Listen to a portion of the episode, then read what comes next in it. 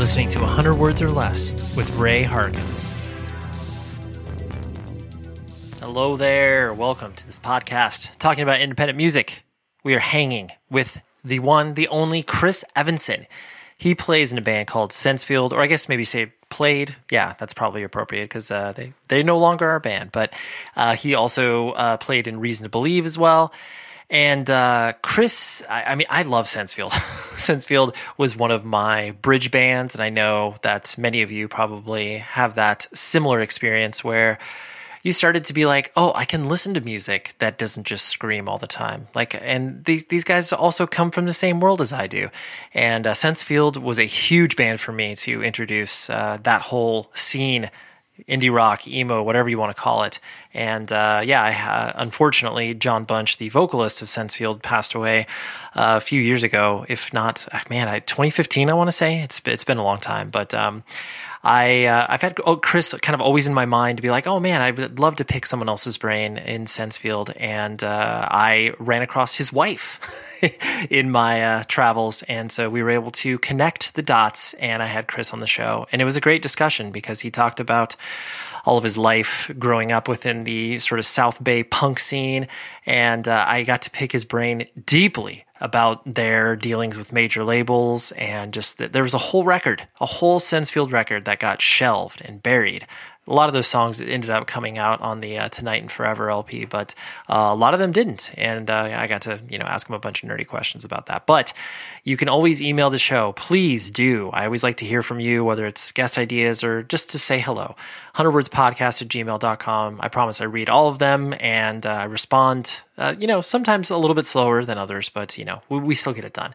And you can also review the show. Um, you know, Apple Podcasts, just drop some some sentences on there, maybe drop a few stars on there. I would appreciate that. It just uh, makes the podcast legitimate. Okay, that's uh, that's that's what I got for you from a business perspective. And let's talk to Chris. Okay, I uh, I look forward to bringing you more discussions, and you can stick around at the very end of the conversation. I always tease out who is coming up on the show next week, so that's what we got. But here's Chris, and uh, let's do it.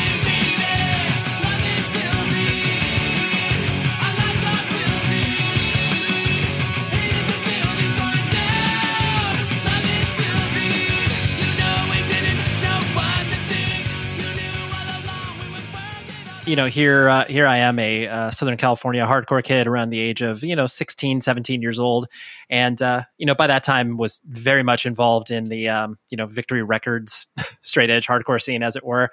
Um. And then you know I was a fan of Rev uh, Rev as far as like the stuff that they were putting out, but um, it wasn't until the In Flight compilation where I heard building. And it was one of those things where between that song and uh, Texas is the Reasons Back and to the Left, where I was like, oh, I, am allowed to like stuff that is not just screaming. yeah. and it was, it was such a, uh, you know, a, a, a gap you know a bridge between the two gaps as it were between hardcore and then obviously the melodic music i am sure that sentiment has been shared with you on numerous occasions where you know maybe you guys or obviously that particular era was being able to kind of you know uh, usher uh, younger kids along to being able to understand that yes you can like stuff that doesn't just scream in your face. Um, am i correct in that assumption or no? Yeah we were we were an odd fit for revelation. I kind of always were. I mean we came from you know the hardcore you know punk world and stuff. Um, but by the time and we were kind of reticent to kind of jump back into kind of that association again, you know, after Reason to Believe and, you know, like that positive hardcore days, you know, all that kind of stuff. Um, we kind of tried to steer clear of it, but then it just was, you know, it's like we didn't, the audience found us, you know, it's one of those things. Um, and it just seemed like, well, those, these are the people that end up kind of liking you. So it's like, you know, why would we not embrace that? We just always figured, you know, the people that like hardcore would just like would be like, yuck, you know, what is this? You know, it's like soft, wimpy music, and um, you know, but that but that's kind of how it happened. Like with us, with Revelation, I think that as legend goes, it was some of the guys in like the Rev warehouse that were liking our first little self-released CD and turned Jordan onto it, and that's how we ended up on Revelation. Um, yeah, but it was always an odd fit, and you know, we were and we were always paired with hardcore bands and stuff like for the longest time, and that was always kind of an odd experience too, because you know, um, that's when people started calling us emo, and not in a positive way, but like emo is in they're like wimpy and and stuff, and and uh, you know, right as a pejorative. hardcore, and, and like oh that's that emo shit, you know, Yeah. um, you know, and it wasn't until years later that that stuff kind of became like hip, and you know those kids have been into that stuff. Yeah. Yeah. Well, I mean, and I think it, it, I mean, contextually, it makes sense, obviously, why you guys would be pulling from that because not only was that the vibe of the mid to the late 90s where bands just played with each other because that's what they did and that was the scene they came up in, but Yeah, I think it was, I, I, I do think that, uh, you know, Sensefield definitely was a band, like I said, to be able to hopefully open kids' heads up a little bit more to the understanding that, like, yes, like this is okay to like melodic music. like, tr- trust Yeah. us, like we're we're okay. Yeah, no, definitely. Because that's like Jon Bunch and I both, you know, we both loved hardcore music, but the hardcore music we liked was Scream, like early Scream and Seven Seconds and the stuff that had, you know, had a little bit of like a tiny bit of melody thrown in there with like the, you know, super fast rhythms and whatnot. You know, and that's kind of, yeah, that's where we ended up. But, um, yeah, it's cool. I mean, I don't know. It's, it, it all looks, Well, you know, Yeah, and it, it's it, and it's one of those things where because of the historical context in which you know the scenes you guys grew up in, like even though stylistically, you know, you might not have stacked up to uh, a lot of the bands on the you know Revelation roster, you still at the core of it were you know punk and hardcore kids, and so it's not like you could really argue the fact that like. Oh, Sensefield doesn't belong on this. It's like, well, no, you, you do because like that's the scene they played it. Yeah, and it makes sense. I mean, I liked hardcore music, and then I liked what we did. So why wouldn't some other people also be able to appreciate kind of both sides? You know, Sure, sure. I guess you don't give the audience, you know, gotta give them the benefit of the doubt. You know, um, Yeah. yeah, and, and I think, uh, yeah, and, and plus, like I, you know, like I was saying, I, I think that that particular era was, you know, such a a shift in regards to the way that you know people viewed what independent record labels were, where it's like you could paint more outside the lines and release stuff that isn't typical of the catalog of the you know particular record label, and people would be like, oh, okay, like. Beta minus mechanic. I don't know if I can do that, but like you know, Sensefield's pretty cool. Or, you know, yeah, yeah. We were when we started. I mean, we we were doing both reasonably events, Sensefield, kind of concurrently for a little while, and still playing shows is Reason to Believe. And um, you know, once we started doing like the Sensefield thing, which was really just the most current Reason to Believe lineup plus one person, and um, you know, we were, we kind of were out in the wilderness there for a while. Like we just kind of were floundering around there, doing our own thing, kind of with no, you know, no scene to kind of support it. And uh, you know, I don't know, I don't even know where I was going with this, but it was like we didn't. I guess my point is we didn't even know what we were doing or what. There was no rationale behind it. There was no, let's do this because this is cool or this is popular. It was just like, you know, we just explored new things and just, you know, kind of hoped there would be somebody there that would want to hear it, you know? Oh, yeah, absolutely. I totally get that. And Yeah. especially when you're working with a label that has a track record for, um, you know, being reputable and not like, you know, predatory and screwing people over. It's like, oh no, rep, like, you know, Rev's got a good rep, so this is cool. Yeah, Jordan was always was always very supportive and very, you know, he was a fan and, um, you know, we had a good good relationship with him and all the other people at Revelation. They were all cool, you know, very supportive. Yeah. Always came to the shows and stuff like that. And that's one of those things that bands usually appreciate is when the label actually like comes and sees them play and you know like Right. actually gives a shit of you know Yeah, instead of just Yeah. viewing you as a commodity, it's like, oh wow, this person actually likes our music. Like that I mean, we good. were we were on other labels later. You know that you know, like the last label we were on um, when we had like Save Yourself on. Like those people at that label, they never came to see us. They didn't, you know. Um, such a different experience. Even people at Warner Brothers, when we were on Warner Brothers for a while, they were supportive and always came to see us and stuff like that. But, yeah, yeah. Uh, uh, I'll, I'll, I'll pull some of those threads a little bit later, but I wanted to focus yeah. on you. Where um, you know, I know you were born and raised in the LA area. Where uh, where in particular were you uh, kind of come up? I grew up in the South Bay area and actually in Palos Verdes. Okay. I don't know if you are you are you a Southern California native? Yeah, I mean, I, I, live in Newport Beach, but I've moved around all, uh, you know, in the uh, Orange County area. So, but yeah, Rancho Palos Verdes and all that. Yeah, yeah, which was an odd place to, to grow up when you're into when you got into punk rock because it was like maybe half a dozen people into that music up there.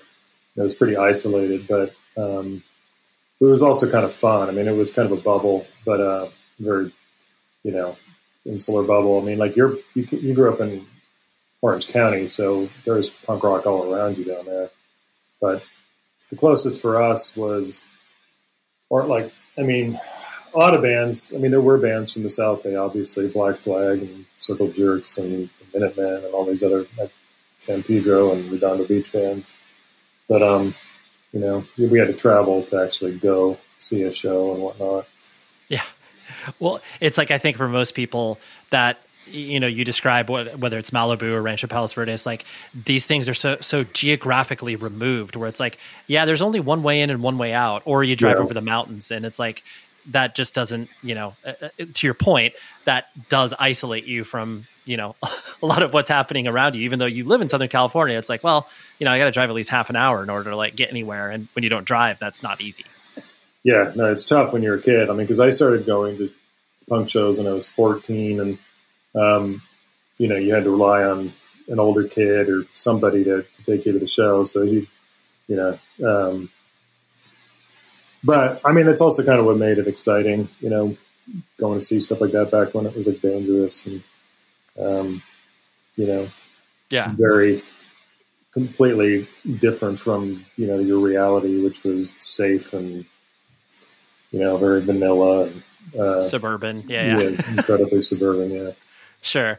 Uh, and I know you have uh, older brothers and sisters, right? Like, where do you, uh, are you the baby of the bunch? Where do you stand? Yeah, I'm the youngest of four. So by the time my parents had me, they didn't even like try anymore. So, you know, we would get away with a lot more than the older kids. Like, you know, I'm always, when I think about the shit we did back then, it's, it's kind of shocking because my parents were just so oblivious to what was going on, you know. Sure do yeah, stuff while my parents were sleeping in bed. I'd be drinking with my friends in the backyard or fucking in the living room or something. They didn't have a clue, you know. So. sure, yeah, I'm sure your your siblings were just like, I can't believe that Chris is just getting away with murder, and like, you know, we got punished all day yeah. long as we were starting to do some of this stuff. Yeah, yeah, yeah. It benefits being the youngest, you know. You don't really it care does. at that point. Right. Yeah. Yeah. You're last on the scene, and people are just like, ah, as long as he's breathing, he's fine. Yeah. He's, he's fine. Walk yeah. Right. Exactly.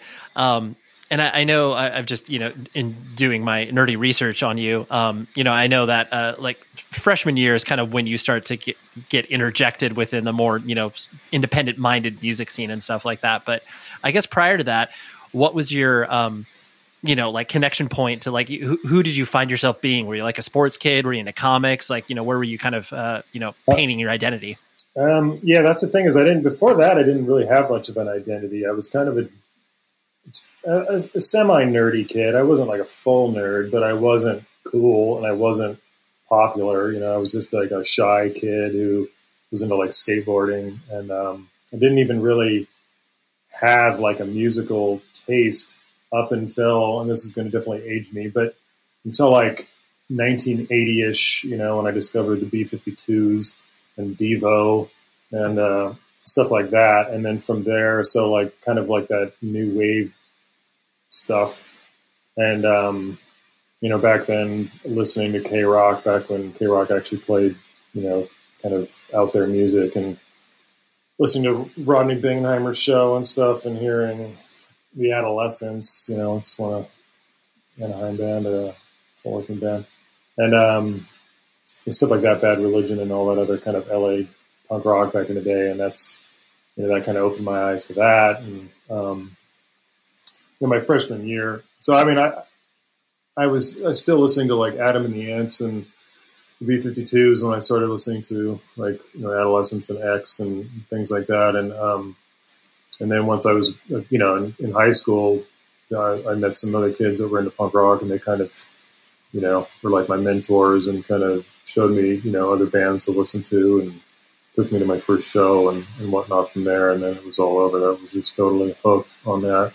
Band merch is my game and you need to go to rockabilia.com and use the code 100 words because that gets you 10% off your entire order. And rockabilia it, it is the the wind beneath my wings the uh, wind in my kite whatever analogy you would like to use. But they're the place where you can buy all of your band merch. And it's not just like one genre of music. They span the entire gamut. I just love that about them because you can solve so many problems where it's like, hey man, my, maybe my dad likes classic rock and you know my mom likes pop and my sister likes indie rock. You're able to solve all of those problems and look like an awesome person because you were giving these really nice specific gifts to them. So please go onto the website. You'll have so much fun browsing around independently owned business, you know, punk and hardcore kids that are behind this. They're doing the thing and they've been in business for over 30 years. I love this company so much. So again, use the code 100 words.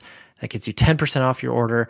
It'll ship to you fast, quick, and uh, you'll be so happy about it. So rockabilia.com go enjoy. And what drew, I mean, I'm going to presume, but I'll obviously let you put it in your own words. Uh, you know, what kind of drew you into, you know, those particular, you know, shows and music scenes? You know, was it the, just the, the danger like you were talking about before? Was it just the, because it was so different than everything you'd have witnessed before? Yeah, it was like I didn't, you know, I have older brothers and sisters, and they all had their own music, and I didn't have my own music that I could claim as my own. It wasn't until I started hearing some of those new wave bands that I thought, okay, this is this is my thing. You know, this isn't you know this isn't um, Led Zeppelin and Bowie and stuff. It's it's you know this is a new thing, and um, it just I liked the way it sounded, and it was exciting, and and then I heard that song Amoeba by the Adolescents, which is you know really melodic punk song, but they used to play it on KROQ, and I was like, oh my god, this is so cool, and you know when I bought that their first record, and and I thought it was really scary. Like I was afraid to even listen to the other songs on the record because they seemed so like, you know, like oh my god, that's this is like so outside, you know, my reality. You know, kids and drinking and drugs and you know danger and fighting and all this shit. And it seemed really exciting and, and adult. And then hearing, you know, I had a, a friend of mine, a guy a year ahead of me when I was a freshman, and he used to he was into punk rock and he was a skater and stuff like that. And he would tell me about the shows he was going to, and it just sounded so exciting and dangerous and and cool. Just I just wanted to go, and then it was all of those things. It was absolutely terrifying and um, and surreal when I first started going to punk shows, you know. And it just um, I think that was the fun, you know. I mean, there's something exciting. I mean, rock and stuff like that should be dangerous and should be kind of scary, and that's what makes it thrilling, you know. Mm-hmm. Um, you know, so I don't know. I got hooked on that, I guess. Sure, sure. Well, and I think you articulated it well in regards to the once you feel like it's your own, and you know, once you start to feel like you're part of this weirdo secret society that, like, mm-hmm. you know, mm-hmm. your parents don't understand, but your siblings are kind of like, well, you know, I, I don't know what Chris is getting into. Like, he's taking this farther than we did, but that's fine. yeah, yeah, I, and that was also satisfying, like having my older brothers and sisters listen to the music I was listening to, and them thinking that it was really weird and not understanding it, just kind of made it better, you know? Yeah, of course. Yeah, right. You're like you. You guys understand this. You're too. You're a nerd or whatever. Yeah.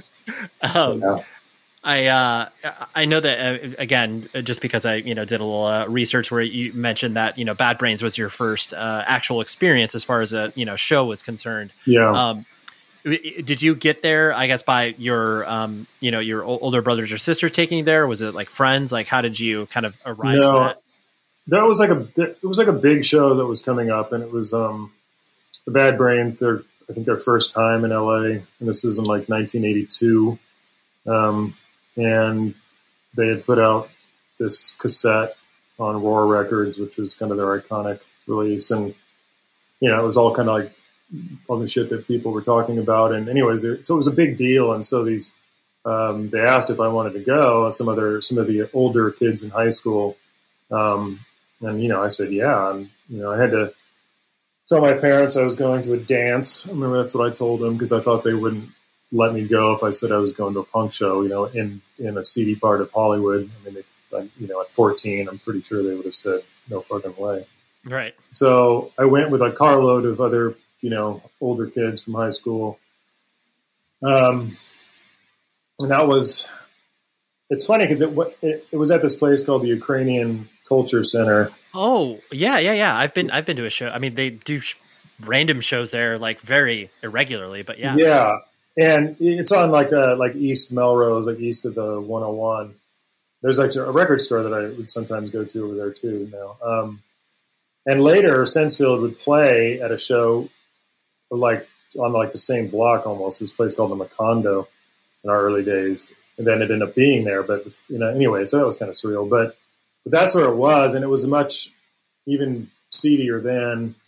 And for a kid from you know like an upper middle class suburb, it was yeah, it was pretty pretty pretty seedy and pretty scary. But um, so that was my first experience, and it was it was it was crazy. And even for as you know, I went to many shows after that, but that was still like one of the craziest ones because going there, standing in line, there was a huge line of people outside to see the Bad Brains because it was like a big show. And you know, like across the street from where we were standing in line, there was a car that was just on fire, like ablaze. You know, there were cops, you know, kind of surveying the line, harassing all the punk rock kids waiting to get in, and um, you know, it took forever to get in. We finally got in, and um, I slammed for the first time and uh, promptly got knocked out while, you know, I, while slam dancing, and I took a shoulder to the, or I mean, an elbow to the to the ear, the right side of my head, knocked me out cold. Um, and then from after that, I was in kind of like a daze for like probably the next hour or so after being knocked unconscious. And so it became even weirder. You know, you're like, I don't know if you've ever been, you know, fainted or been knocked unconscious, but you're kind of like, are pretty disoriented after that. And then I'm disoriented and at a punk rock show for the first time, surrounded by kids that are like a foot taller than me and leather jackets and shit like that. And it was just terrifying. And then, and then to boot, the riot police stormed the venue and um, tried to shut it down. You know, like guys in full, you know, riot gear and shields and the whole, you know, nine yards.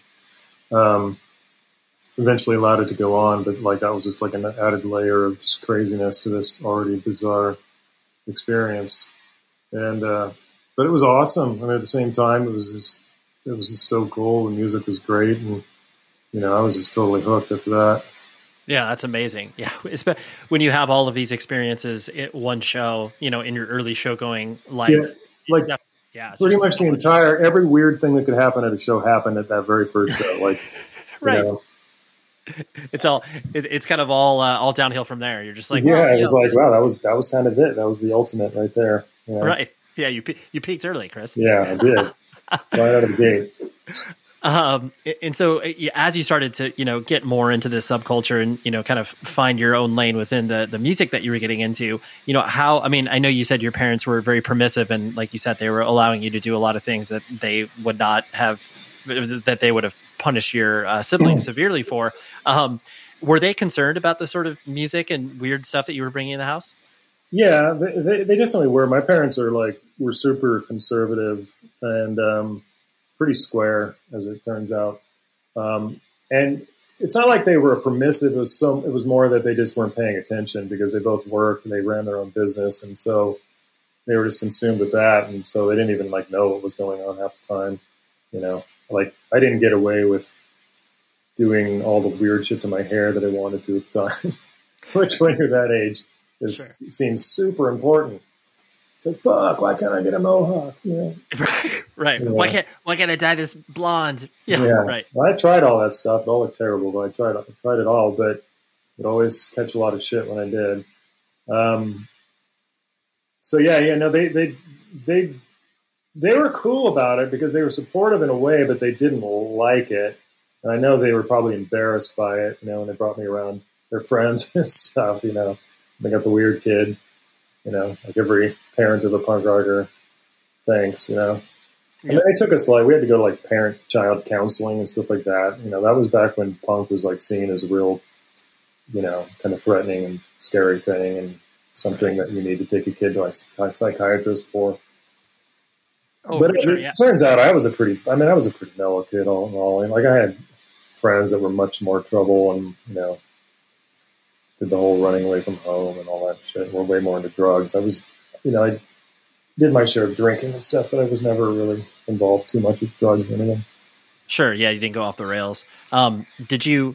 Uh, did you like hear about school? Like, what was the kind of? Uh, I mean, obviously, it sounds like your parents were running a family business. Was the idea that you were, uh, you know, going to fall into that line of work?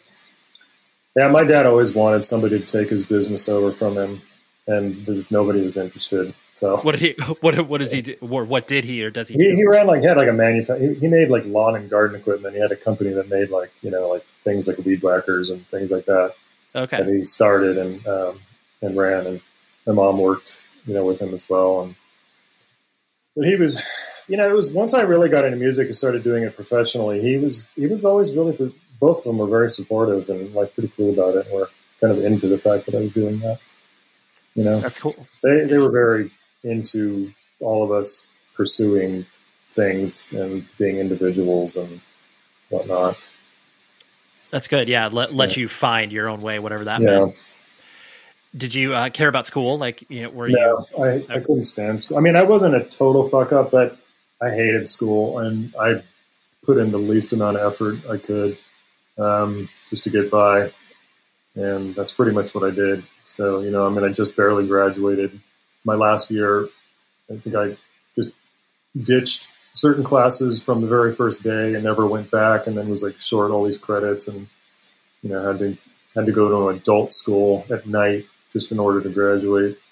But um, you know, yeah, I, yeah, I just I don't know, I just. I'm just not. I was never big on school, never big on studying. I just like, oh, I hated it. Sure, it's you. You you uh you know you might have been smart, but you didn't apply yourself, Chris. Yeah, I, I was a slacker. um, and I know at that time too, like you also started uh, drums were, from what I understand, your first kind of love before you know you, you switch over to guitar. Um, was the the attraction to drums just the fact that you know it maybe seemed uh, I guess easier to play because there were no technical notes from that perspective, or do you just kind of like, hey, I like the drums? Yeah, I don't know. I, I was kind of drawn to them from the get go. Um, and I still to this day kind of like drums most of all. Like I, I don't know. I like bands that have great drummers, and like when I work on my own music, I'll work on the drums probably more than I work on um, the rest of it. Uh, so that's what I did for the longest time. I mean, I, I well, not that long. In retrospect, I probably did it for like you know five years, but um, you know, had a, a bunch of kind of go nowhere garage punk bands, um, you know, like three or four of those before we started doing Reason to Believe. And all of those I played drums in. Reason to Believe was the first thing where I tried to play guitar, you know. Um, so that was. And was that was that hard? Like you know, going from drums to guitar. Um, you know that's a pretty big shift. Like was it uh, i guess hard for you to kind of pick up or was it just like well because we're just playing power chords like i can i can figure this out? Yeah that's how i learned. I just learned how to play like three string power chords you know like the real basic ones. And um, like guy we used to practice over at my house and the, guitar player would leave his guitar and amp behind um, and i would just pick it up and play it when he was you know in between practices. And and you know, slowly but surely got kind of the hang of it. And yeah, I never took any lessons. I mean, it was all just just trial and error, self taught kind of stuff. But um, I started doing that just because I was just always super into music, and I was a big record geek, and you know, spent all my money on records, and I just you know wanted to write songs like the records that I liked, and so that's how I that's why I picked up the guitar, is because I wanted to you know, write some songs for the old band that we had. Um, you know, and then we did some of my songs, you know, when I was playing drums in my first band, and you know, I don't know. It's funny to hear them now. It's like, oh my god, am I like you just hear how blatant the influences were, like how much I just wanted to sound like certain punk bands in the day. Of course, yeah, that's yeah. what that's what you do. You just do you yeah. you aim for a target. You're like, all right, I'm gonna sound like seven seconds, and then you yeah. listen back and you're like, oh, so that's like a C version of. yeah, so, when I hear it now, it's sort of some of that early stuff, especially, is pretty embarrassing. It's like, oh my god, it's like how blatant could I be? It's just this isn't even very good. Like I don't know, but yeah, you know, seemed cool at the time. Of course. Well, yeah, and plus, you know, you've got no. You as a kid, you're just shoving a bunch of stuff in your head, and you yeah. don't really necessarily can articulate why you're trying to like rip these bands off. But you're just like, well, I I, I like them, so why would I not sound like them? There's something also like before you know what you're doing.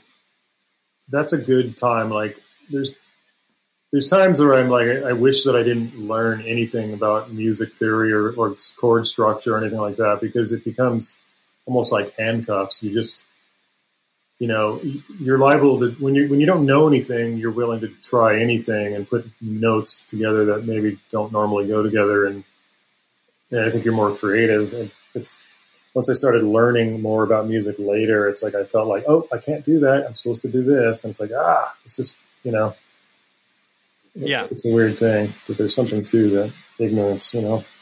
Oh, for sure, and especially too, like as you're getting into music when you're younger, you're getting all into all this stuff devoid of context, rather than like, oh, this band's a part of this scene, and like, you know, this guy sucks because I heard my friend doesn't like him or whatever. You just like bands because of the music they're creating. So yeah. it's, it's very similar to what you're talking about. Yeah.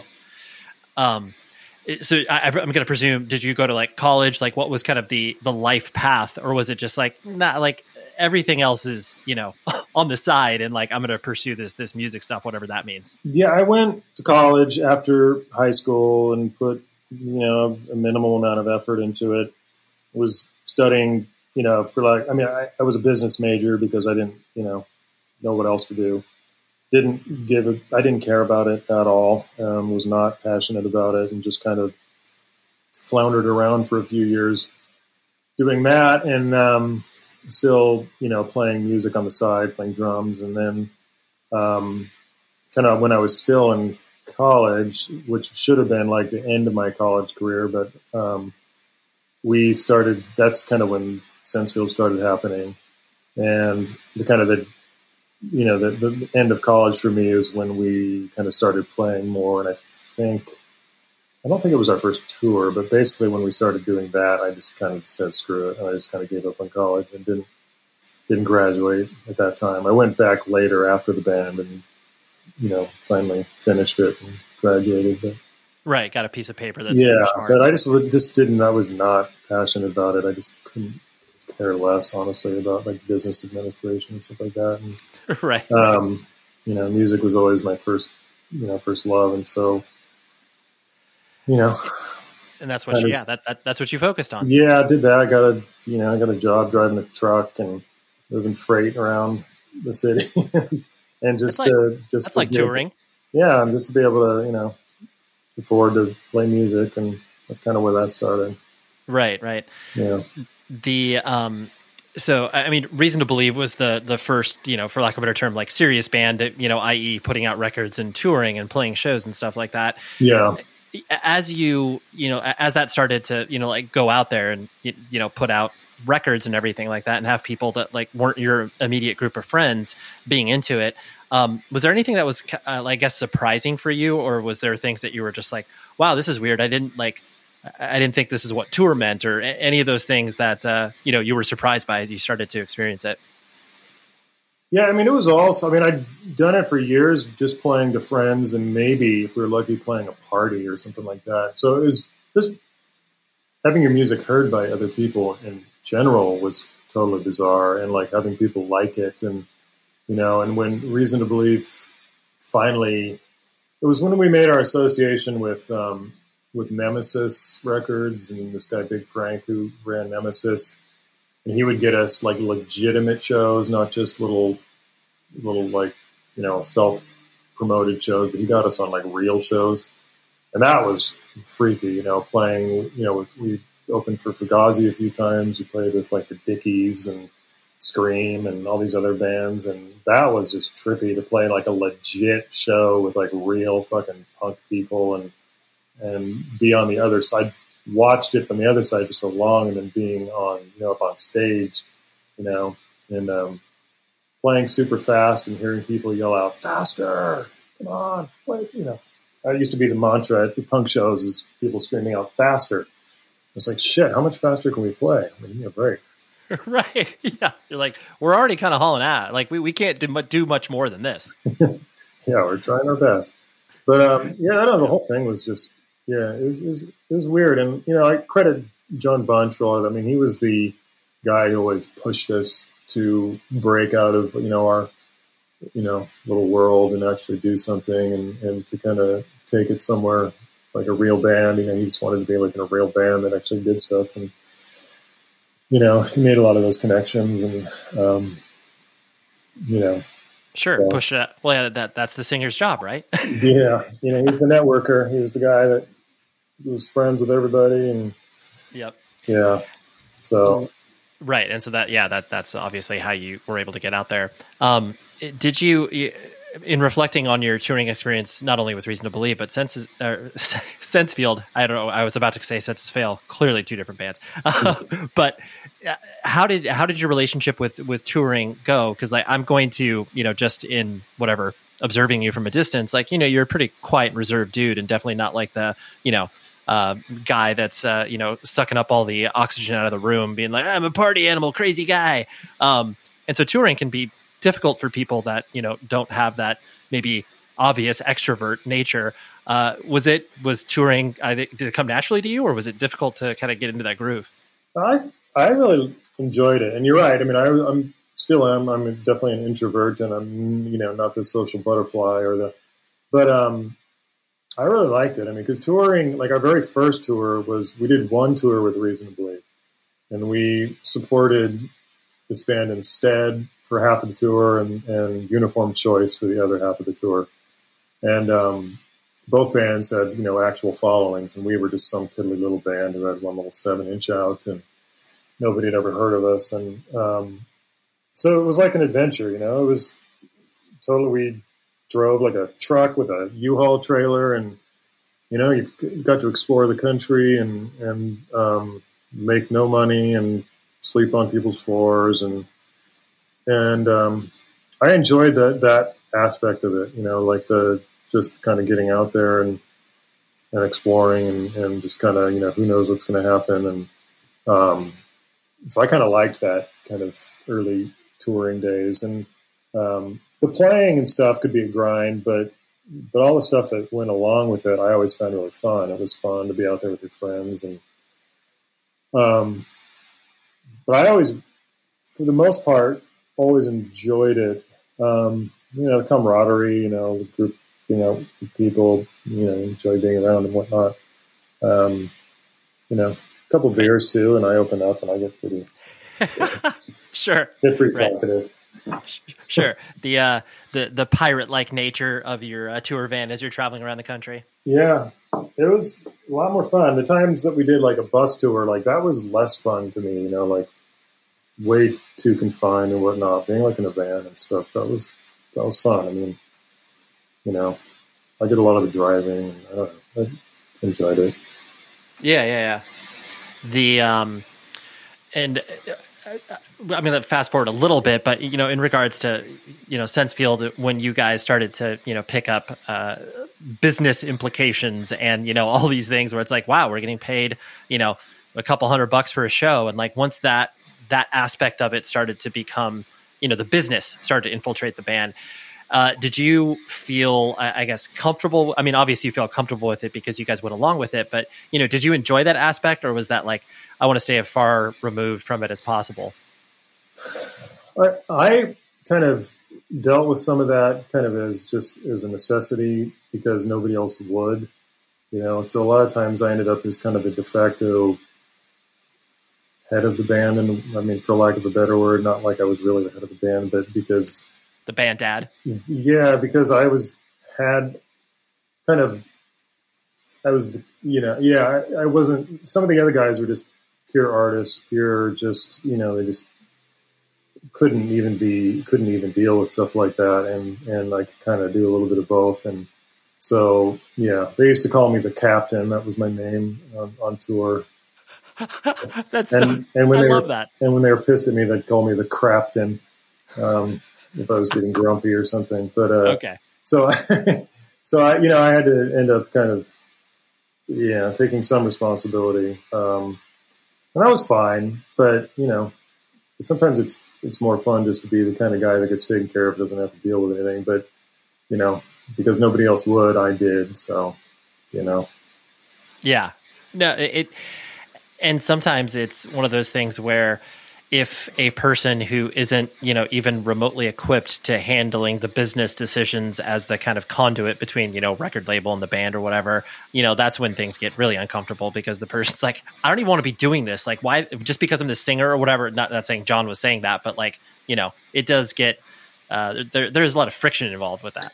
Yeah, Jon and I definitely assumed that role, especially when we started. You know, like when we did actual records, like with Revelation, and then like later labels and stuff. And you know, we both enjoyed that. I mean, I don't know we, we typically enjoyed our relationships with labels, you know, for the most part, and um, you know, it, was. I don't know. Yeah, I, I didn't feel uncomfortable definitely doing that. It was it was totally it was totally cool with me some of the other guys didn't want anything to do with it.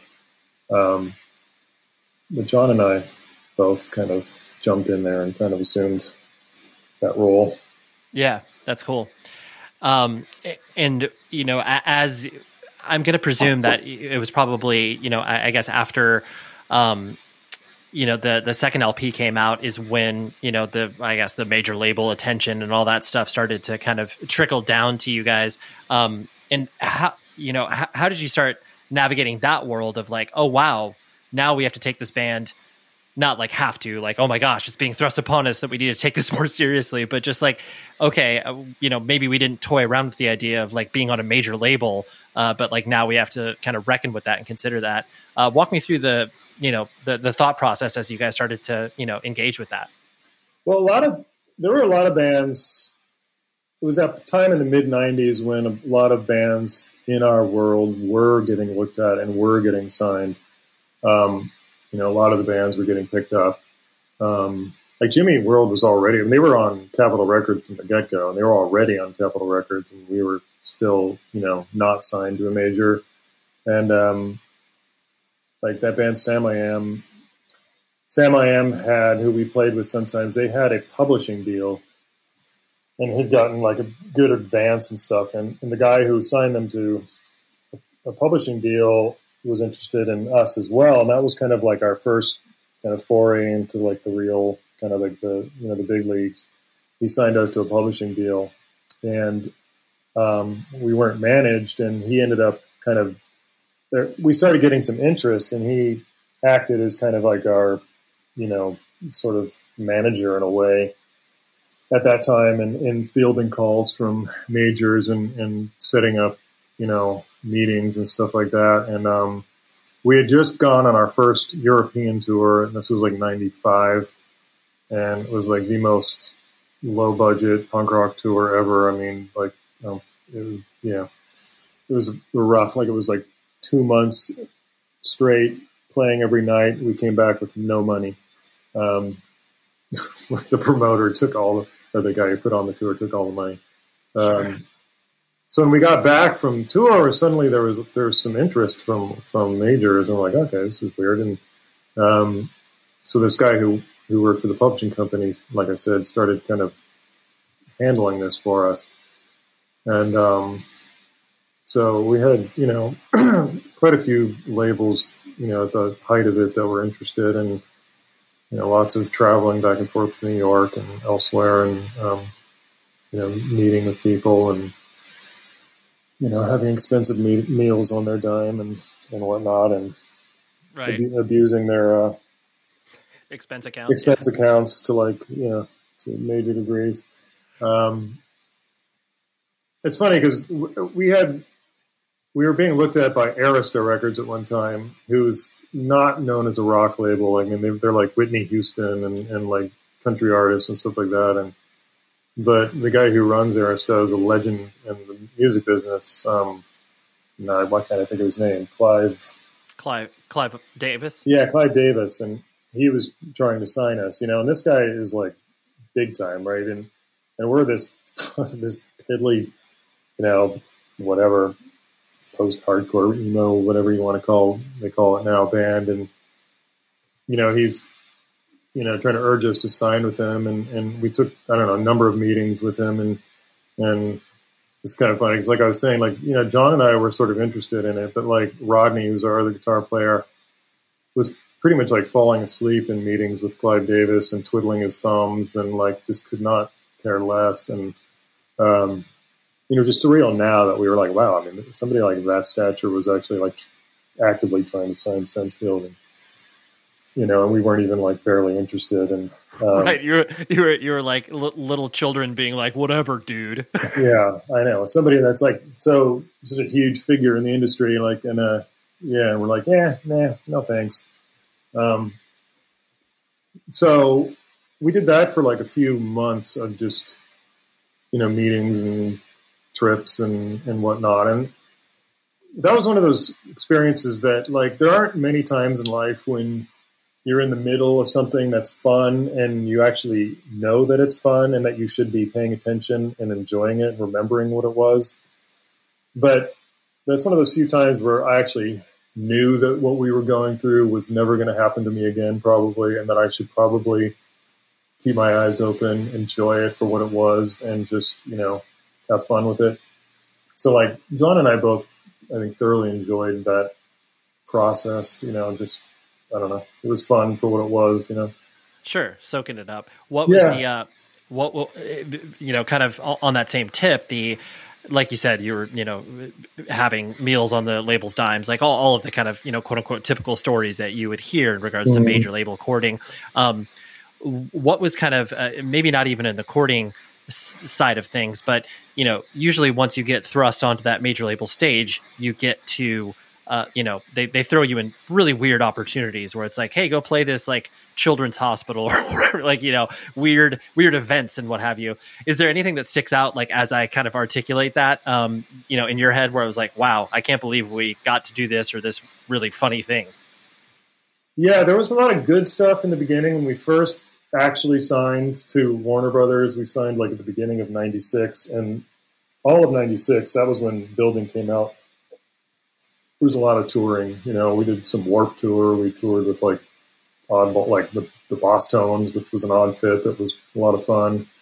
Um, we toured with Texas the Reason. We toured, I think, Jimmy World that year. I know, we did a lot of touring. But once that was all over and we had kind of a lull, they to keep us busy, they put us out on this thing that they had going on, this series of snowboard competitions. Um, that whoever was putting on these snowboard competitions contacted Warner Brothers and said, "Can you give us a band that'll play these things?" and they were all over like the the Northeast, and um, so you know they volunteered us for that because we didn't we weren't doing anything at the time, and those those we, we did all of one of those out of like I think a series of like I don't know like seven or eight that we were supposed to do, and we did one, and then quit because we did this one and it was like I think it was maybe it was Vermont, it was Stowe or somewhere like that. And you know, we showed up. I mean, and it was a scene straight out of Spinal Tap. We showed up. It was up on the hill, up on this, you know, up on the, the mountain at like, you know, the base, whatever you call. it. I can't remember anymore, but whatever, you know, like the the, the main lodge for the mountain Yep. And there was a sign outside that sign that said pasta dinner and Sensefield. Sensefield spelled wrong. Um, and we played, you know, we were second billed the pasta dinner, and um, we had to play up there. And it was like after the competition, like you know, everybody left the mountain after that. It was in some like bar at the lodge, and um, you know, it was like not well attended, and um, you know, and the people there had to pay us a ton of money because that's the, that was the deal. And they're just like, Jesus Christ, I can't believe we're paying you this much money, you know, for having played this stupid thing. It was like, oh my God. And, and we, we just said, we don't want to do any more of these. And we had to wait a week between each one and just sit around for a week, play another one, sit around like on the East Coast for a week, play another wow. one. You know, it was just it was such a stupid idea. And we're like, okay, that we're not doing that again. that honestly that's that's perfect. Like I, that that is exactly what i i like to hear when i ask that question because it is yeah you just get thrown these random ideas and you're just like sure we'll play a you know a, a ski lodge yeah second we, we want to be pasta. yeah we're team players. We'll do this. Sure it sounds great you know? And it's like oh, totally. oh god it's just a total like confidence like destroyer you know? It's one of those things you just fuck what am i doing? Is this where we're at? Like oh my god yeah. I'd rather I'd yeah. rather play a show to two people because we know those two people will be there to see us at least. Yeah. Yeah, that was totally demoralizing. Um and I guess on that demoralizing tip, and not to you know trudge up uh, you know past wounds or anything like that, but I remember like I was working at a record store here in Orange County uh, called mm-hmm. Bionic Records, and I remember getting I still do have the promo of your Warner Brothers record that obviously got shelved, and yeah. you know you guys ended up reworking it, obviously. But um, that uh, I, I, can only imagine that that process was um, like I, I, can't even believe that you guys were able to sort of gather up your um, fortitude to be able to like go on because you know usually that's like the pinnacle of a horror story for bands to get their records shelved or whatever. Yeah. Um, and so I mean I guess uh, without being I guess overly dramatic on my part. Uh, like, was it as uh, I guess demoralizing as what I would maybe anticipate it to be? Yeah, I mean, hearing that that was about to happen because, first of all, yeah, it was like being you know it was like being fired or something. So right, they we got the news that we had been dropped and our A and R person had been fired in the same setting, oh. and you know, I mean, the, the lesson was first of all don't waste time. You know, to any band out there, just get your record out, move. Don't sit around because you know, like time is the enemy. You know, and we were we were taking our sweet time in between when we put building out and when we were you know we spent like a year just demoing songs. We spent forever recording the record, and that wasn't all our fault. It was the person that we were working with as a producer was just not.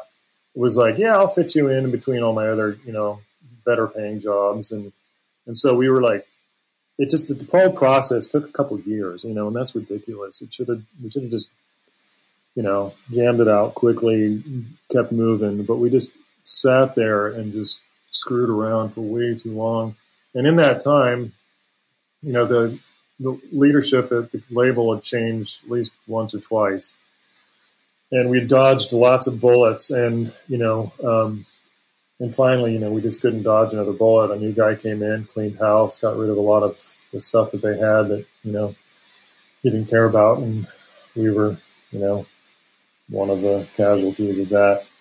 So, yeah, that was a shocker. And, you know, it took a little while to regroup. But um, in those weird moments, you know, you, you're, you're, your kind of instinct says to just you know, not let it affect you, is to pick up and try to keep going like as if everything is, is normal. So we went right out on tour pretty soon after that happened. We went out with uh, Jimmy World this time as support. You know, the first time we went out with them, we were the, they were supporting us. That was another one of those weird moments. We were like, huh, boy, you know, how things have changed. Um, so you know, and they were taking off, and we went out and supported them, and we had a good time, and that was cool, and you know, they were nice guys, and um, but uh, you know, when we got back, we decided let's just you know because we had kind of been able to set up our own studio in El Segundo with the Warner money. You know, we had like a little place that was all our own. That we had like a kind of little studio set up in a control room and the whole nine yards and equipment and whatnot. So we were able to do our own recording and um, I had just bought a Pro Tools rig um, of my own, and so you know we just said, well, screw it, we'll just re-record these songs and try to do something with it because what else, what, what, the hell else are we going to do? You know, right? You know, no, I mean, seriously, it was just like I don't even know what what else we do other than that. You know. Sure, sure. It's kind of that's interesting. I never, I guess, thought about it from that uh, side of the coin, where it's just like, well, we don't know what to do, so we'll just do what we obviously have known to do, and that's just like, well, we'll just get room and you know work on some songs. Yeah, I mean, you know, we weren't ready to give up. I mean, we it was like we had the rug pulled out from under us, you know, just as at the moment when we thought you know things were all going to come together, and then to, you know to get tossed out on our ass, and then um, you know, yeah. So yeah, so we for that one we redid a lot of the songs, but like Jon didn't have the he didn't have the energy to just revisit doing the same old shit. So he insisted that he just rewrite the lyrics, rewrite the melodies for certain songs, and just kind of reinvent them in his own mind. We added some new ones, and and um, you know, just fucking just flew by the seat of our pants and just tried to do something. Sure. Like yeah, that. awesome. Yeah, yeah. The um, and I'm, I'm guessing too, like, you know, once you guys obviously were able to move past that and, you know, released Tonight and Forever, and, you know, that was, uh, you know, arguably probably your, I, I, guess, you know, largest selling record, I'm guessing. It, um, it, yeah, it was, you know, by, you know, mostly on the strength of Save Yourself, which became a single. You know, we never even had a single before. Right. And, um, right. You know, guy that ran, did the radio at that, at the label we were on, um, you know, felt strongly about that one. Like, oh shit, okay. I mean, go for it. And you know, he actually, you know, got on a lot of stations in the country, and it was actually doing really well. Um, in certain markets, it was like a top song. Um, you know, um, it was doing, was climbing and on KROQ too here, and then um, the label just wasn't able to kind of get the product into the stars to kind of capitalize on whatever momentum there was, and it fizzled out eventually. But um, should have done, you know, it should have or could have done better than it did. I think. Mm-hmm. Yeah. It, no, definitely. And I, I mean, I remember in just kind of it, I mean, you always feel like this, obviously, when you know bands from you know your scene or whatever have levels of success. Like you, you know, you get excited when like the mainstream public is like, "Oh wow, you, you get to hear Sensefield now!" Like that's exciting. And I just remember it's like you guys popping up on music sound or like movie soundtracks, and it was like, "What? Like this yeah. is wild."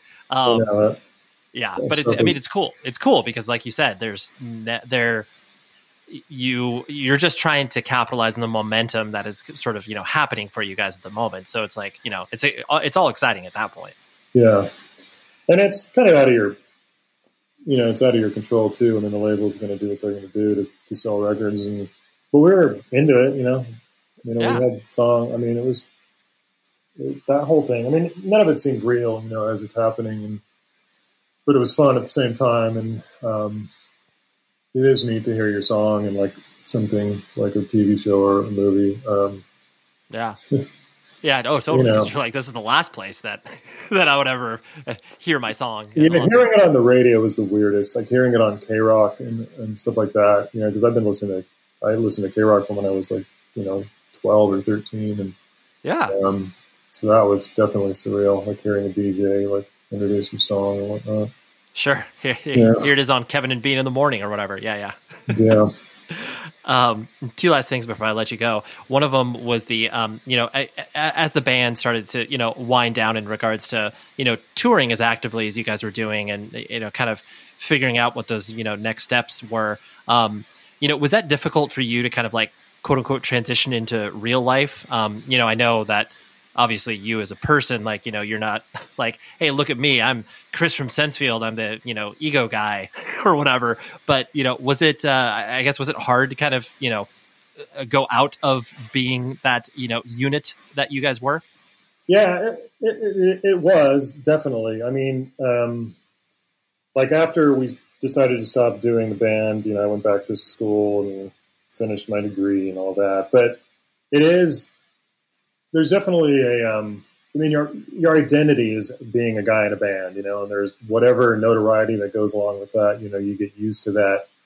You know, not like you're special, but like being noticed for being a part of something. You know, that makes you know that's part of your identity.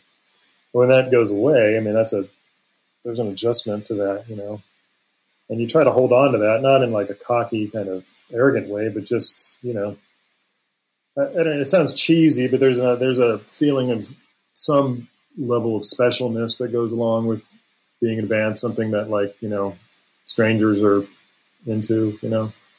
Mm-hmm. And then when that goes away, yeah, it's definitely it's definitely weird. You know, you, you lose that, and it um, it takes a little bit of you know adjustment to going becoming you know just whatever, just average Joe, just you know.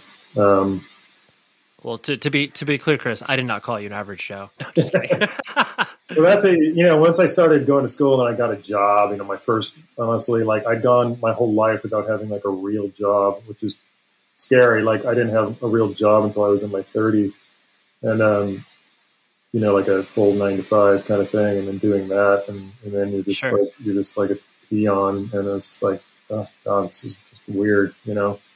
Um, but everywhere I worked or have worked, the people have always liked that part of my backstory, you know. Um, oh, so, oh, sure. You know, I don't want to say you get like special treatment because you don't, but people always, you know, enjoy that. Sure. Well, they're like, whoa, whoa, Chris, you, you played in a band? Like, whoa, that's weird. Yeah. Especially yeah. knowing me because I'm super, I'm reserved and I'm, you know, an introvert, and people like you, like you were in a band. How is that even possible? Like, I don't know. yeah, Give me totally. a couple beers, and I'll and I'll show yeah. you. Yeah, it's a, it sounds like that's the uh, motto in your life, Chris. Show me your beers, and I'll show you. Sometimes that's what it took to come out of my shell. You know. Understood completely. Yeah. Uh, um, and, and wrapping things up, you, clearly you still obviously care about music, um, and you are you know the the punk and hardcore and everything that you have kind of you know grown up with is, is still an important part of your life. Um, what uh, you know, I, I, guess what keeps you connected or caring about that? Because you know, I mean, ostensibly, once you reach a certain age, like you're supposed to quote unquote age out of it, or just be like, oh yeah, like you know, yeah, I don't listen to the Buzzcocks anymore because you know I'm listening to movie scores or whatever. Um, you know, maybe I'm speaking more about myself, but what uh, you know, what what keeps you connected personally? Well, yeah, I, I, am embarrassed to say I don't listen to a lot of newer artists. I mean, there's maybe a handful that I've heard that I liked. Um, um, people like Ty Segall or oh, sure, you know, like the Cloud Nothings or some, or some bands that I've heard recently that I that I think are cool.